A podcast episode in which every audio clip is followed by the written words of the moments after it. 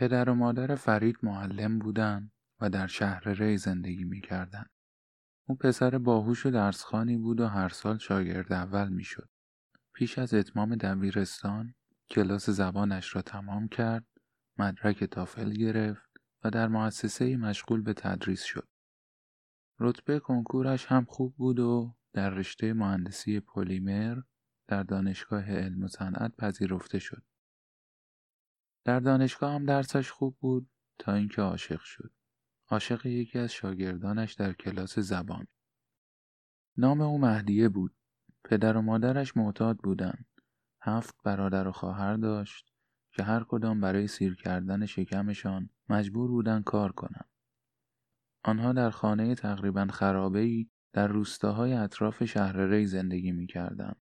مهدیه در کنار درسش کار خیاطی می‌کرد و بعد از دیپلم وقتی نتوانسته بود در دانشگاه سراسری پذیرفته شود تصمیم گرفته بود که زبان انگلیسی یاد بگیرد تا معلم زبان شود دختر ملیحی بود که پرزهای صورتش و ابروهای پیوستهاش معصومیتی به چهرهش بخشیده بود که دل معلم جوان را قلقلک می‌داد.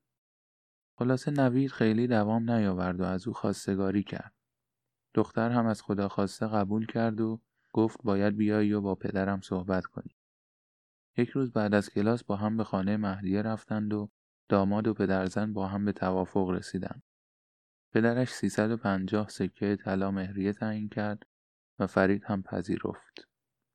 برای یک هفته بعد قرار عقد گذاشتند. می‌دانست که با دیدن وضعیت خانه و خانواده عروس و میزان مهریه تعیین شده هیچ راهی نیست که والدینش با این ازدواج موافقت کنند. او هم نمی‌خواست این دختر را از دست بدهد. اصلا فکرش را هم نمی‌کرد که بتواند بدون او زندگی کند. به مهدیه هم اعتماد کامل داشت و او را از خانوادهش جدا می‌دانست. پیش خودش فکر می‌کرد ما همدیگر را می‌خواهیم. قرار است یک عمر زندگی کنیم. مهریه که مهم نیست. با خانوادهش هم که کاری نداریم. می‌رویم پی زندگیمان. کلی هم برای آیندهشان نقشه کشیده بودند و همه چیز را تا پنجاه سال آینده برنامه ریزی کرده بودند.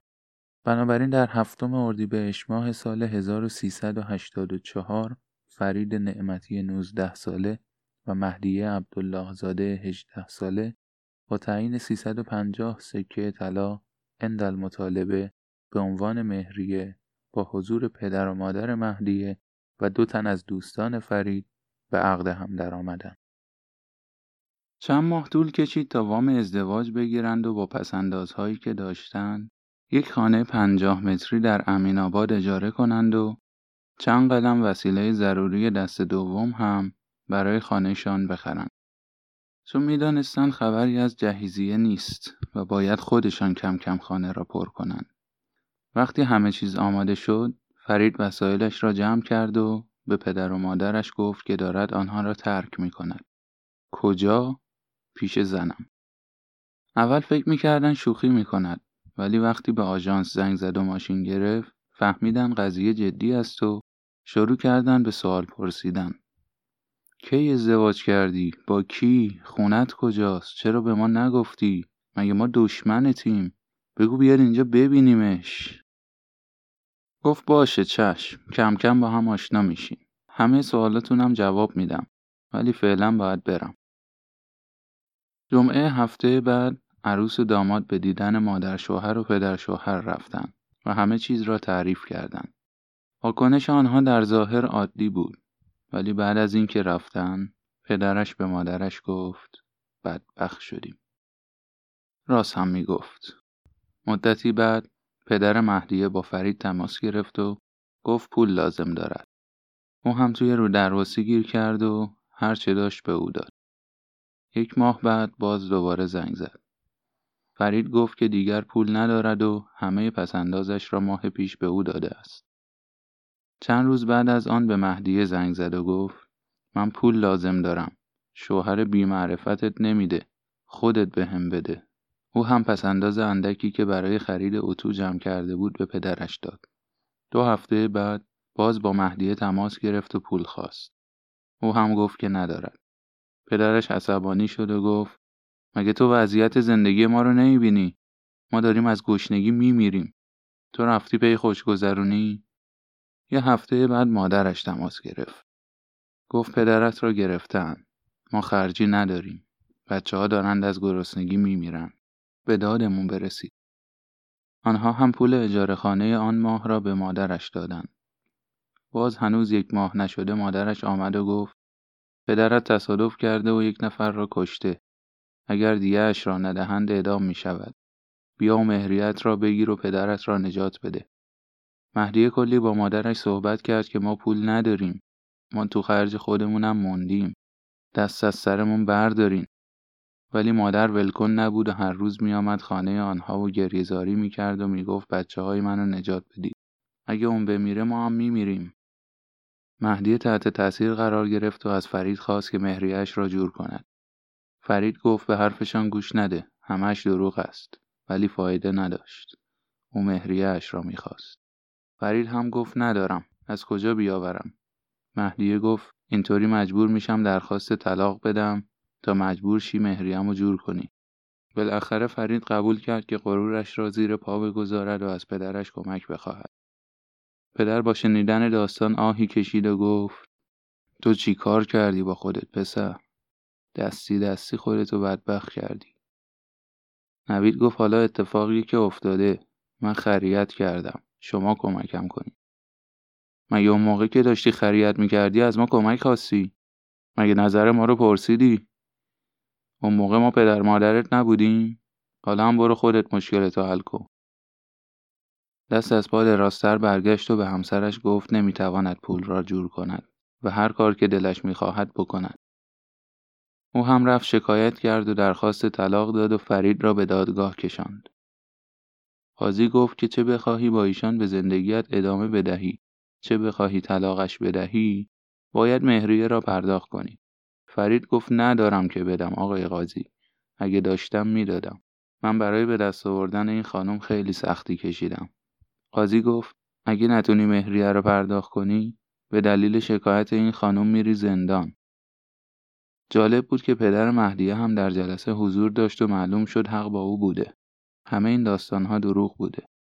ولی اینجای کار را پیش بینی نکرده بود که دست مهدیه هم با آنها در یک کاسه باشد. به قاضی گفت ندارم دیگه چاره ای نیست. میرم زندان اینجا بود که پدر مهدیه خواست از جای خود بلند شود و چیزی بگوید که قاضی پیش دستی کرد و گفت اگه همسرت موافقت کنه میشه پرداخت مهریه را قسبندی کرد و ماهی یه سکه بهش بدی. پدر مهدیه فرصت را غنیمت شمرد و گفت آقای قاضی ما نمی‌خوایم دامادمون بیفته زندان. دختر من راضیه. قسپندی کنید. قاضی به نوید گفت شما موافقی؟ می‌تونی ماهی یه سکه پرداخت کنی؟ نوید گفت نه آقای قاضی نمی‌تونم. لطف کنید حکم حبس منو صادر کنید. پدر مهدیه بلند شد و رفت کنار نوید نشست و گفت فرید جان ما نمی‌خوایم تو بیفتی زندان ولی به پول نیاز داریم. یه کاریش بکن. ماهی نیم سکه هم بدی مشکل ما حل میشه. تو جوونی و تحصیل کرده در میاری ایشالله. و اگر سر خونه زندگی دختر من تو رو دوست داره. شما مگه آدم نکشته بودی؟ مگه زندون نبودی؟ چجوری اومدی بیرون؟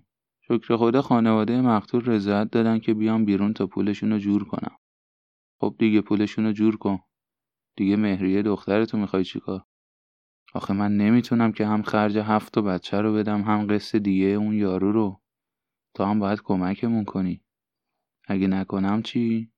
هیچی دیگه منو اعدام می‌کنن شما پرونده قتلتو به من نشون بده. چشم من کمکتون می‌کنم. یعنی میگی من دروغ میگم؟ فکر می‌کنی ما می‌خوایم تلکت کنیم؟ آقای قاضی ما اصلا قسپندی نمی‌کنیم. یا همشو میده یا بره زندان. قاضی گفت تصمیمتون چیه آقای نعمتی؟ میرم زندان. طلاق انجام شد و نوید به پنج سال حبس محکوم شد. سه ماه در زندان بود تا اینکه به او خبر دادند که آزاد شده است. پدرش خانهشان را فروخته بود و مهریه دختر را با کمی تخفیف داده بود و رضایت گرفته بود. بعد از آزادی بعد از آزادی از دانشگاه انصراف داد و تمام وقت مشغول تدریس زبان شد تا پول پدرش را پس بدهد. مهدیه چند باری با او تماس گرفت ولی پاسخ نداد. تا اینکه یک روز او را جلوی در آموزشگاه دید. به او توجه نکرد و از کنارش رد شد. مهدیه دنبالش دوید و گفت سب کن فرید کارت دارم. من با شما کاری ندارم. مجبورم کردن نوید. نوید برگشت و گفت می‌تونستی زیر بار نری؟ تهدیدم کردن. بازم یه بازی جدید. خجالت بکش. دست از سرم بردار. گفتن تو رو می‌کشن. قبلا هم آدم کشته بودن. می‌دونستم که این کارو می‌کنن. خب که چی؟ حالا می‌خوای دوباره با هم ازدواج کنیم؟ این بار چند تا سکه مهرته؟ هیچی. به خدا هیچی. بیا با هم بریم یه جایی که دستشون بهمون نرسه. چرا همون موقع این نزدی؟ چرا بهم نگفتی جریان چیه؟ میترسیدم. نمی‌تونستم. چه راست بگی چه دروغ من دیگه نمی‌تونم با تو زندگی کنم. تو زندگی منو به باد دادی. این را گفت و رفت. مهدیه باز با گریه و التماس می‌گفت نرو نوید سب کن. ولی او توجهی نکرد و دیگر پشت سرش را نگاه نکرد. چند روز بعد از اداره پلیس تماس گرفتند و از او خواستند که یک سر به آنجا بیاید. وقتی علت را پرسید گفتند در پرونده یک قتل نامه ای خطاب به شما پیدا شده و باید در این مورد پاسخگو باشید. بعد از اینکه مهدیه به دیدار فرید رفته بود، جسدش را در یک رودخانه پیدا کردند. پلیس ها اول فکر کردند حادثه یا خودکشی بوده چون هیچ علامتی مبنی بر درگیری روی بدن دیده نمی‌شد. ولی پزشکی قانونی بعد از بررسی جسد و کالبد چکافی قتل را تایید کرد. معلوم شد که دختر قبل از سقوط خواب یا بیهوش بوده است. ها بعد از شناسایی او و پیدا کردن خانوادهش با دیدن وضعیت خانه و خانواده و پدر و مادر معتاد مشکوک می‌شوند و خانه را میگردند تا اینکه لای یک کتاب انگلیسی نامه ای پیدا می کنند که در آن نوشته بود فرید عزیزم من از روز اول تا همین حالا عاشق تو بوده و هستم و هر اتفاقی که افتاد و هر کاری که کردم برای حفظ امنیت تو بود. پدر و مادر من معتاد و مواد فروش و قاتلند. آنها من را تهدید کردند که اگر مهری ام را نگیرم تو را می‌کشند. من هم ترسیدم. عقل ناقصم نرسید که با تو یا پلیس مشورت کنم چون می‌دانستم این کار را می‌کنند. آنها آدمهای خطرناکی هستند. مرا ببخش که زندگیت را خراب کردم. از پدر و مادرت هم عذرخواهی کن. امیدوارم که بتوانی این اتفاقات را فراموش کنی و زندگی خوبی را در پیش بگیری. پدر من فهمید که با تو صحبت کردم. مرا کتک زد. من هم گفتم که به فرید چیزی نگفتم. ولی اگر دست از سر ما بر ندارید همه چیز را به پلیس می‌گویم. آنها هم مرا در اتاق زندانی کرده و از آنجایی که احساس امنیت نمی کنم و احتمال می دهم که آنها سر مرا زیر آب کنند این نامه را برای تو می نویسم شاید روزی به دستت برسد و باور کنی که من همیشه تو را دوست داشتم. I love you مهدیه